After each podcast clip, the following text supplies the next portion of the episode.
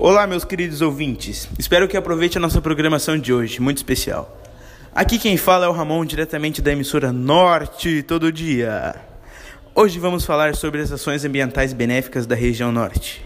Agora fiquem com o Mano Gustavo, que irá trazer informações sobre as ONGs SOS Amazônia. A entidade foi criada na década de 1980, com a adesão de representantes do movimento social. A SOS Amazônia teve Chico Mendes como um dos fundadores.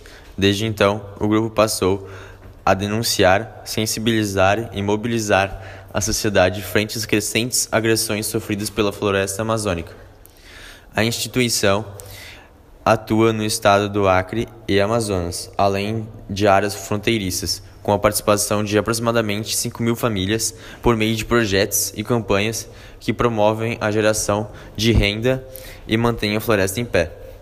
Desde sua criação, desenvolve projetos, propõe e implementa políticas públicas com foco na difusão de modelos e práticas para a preservação da biodiversidade e do desenvolvimento sustentável. Um dos projetos do SOS Amazônia é o projeto Saúde das Florestas, que tem como principais objetivos aumentar o entendimento sobre a biodiversidade florestal e o estoque de carbono no Sudeste Amazônico aumentar a capacidade das comunidades extrativistas em usar esse conhecimento para realizar o manejo sustentável das suas áreas. O projeto terá duração de dois anos e conta com uma gestão financeira da SOS Amazônia. A importância do projeto Saúde das Florestas vem de que, em condições naturais, as plantas retiram o gás carbônico da atmosfera e o absorvem para a atmosfera para fazer a fotossíntese. Um processo de produção de energia com a fotossíntese, as plantas obtêm oxigênio, que é liberado novamente no ar, e carbono, que é armazenado para permitir o crescimento das plantas. Assim, com as florestas tropicais úmidas e todas as suas plantas fazendo fotossíntese durante todo o dia, o efeito estufa poderá ser facilitado sua preservação, e as mudanças climáticas podem ser diminuídas, sendo assim menos graves. O que as florestas retiram do ar, elas podem devolver.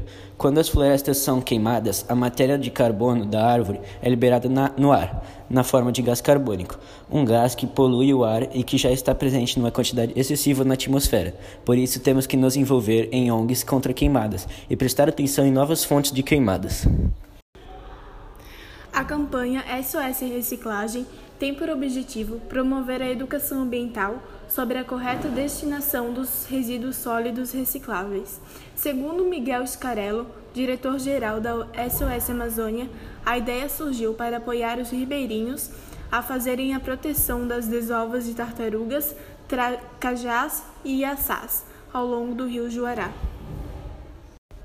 A campanha SOS Reciclagem é muito importante pois as maiores vantagens da reciclagem são a minimização da utilização de fontes naturais, muitas vezes não renováveis, e a minimização da quantidade de resíduos que necessitam de tratamento final, como aterramento ou incineração, contribuindo para a preservação do meio ambiente. A reciclagem também é capaz de reduzir a acumulação progressiva de resíduos à produção de novos materiais, como por exemplo o papel que exigiria o corte de mais árvores, as emissões de gases como metano e gás carbônico e as agressões ao solo, ar e água, fatores incrivelmente negativos em relação à vida do nosso planeta. Então, pessoal, foi isso a programação de hoje. Espero que tenham gostado e aprendido alguma coisa.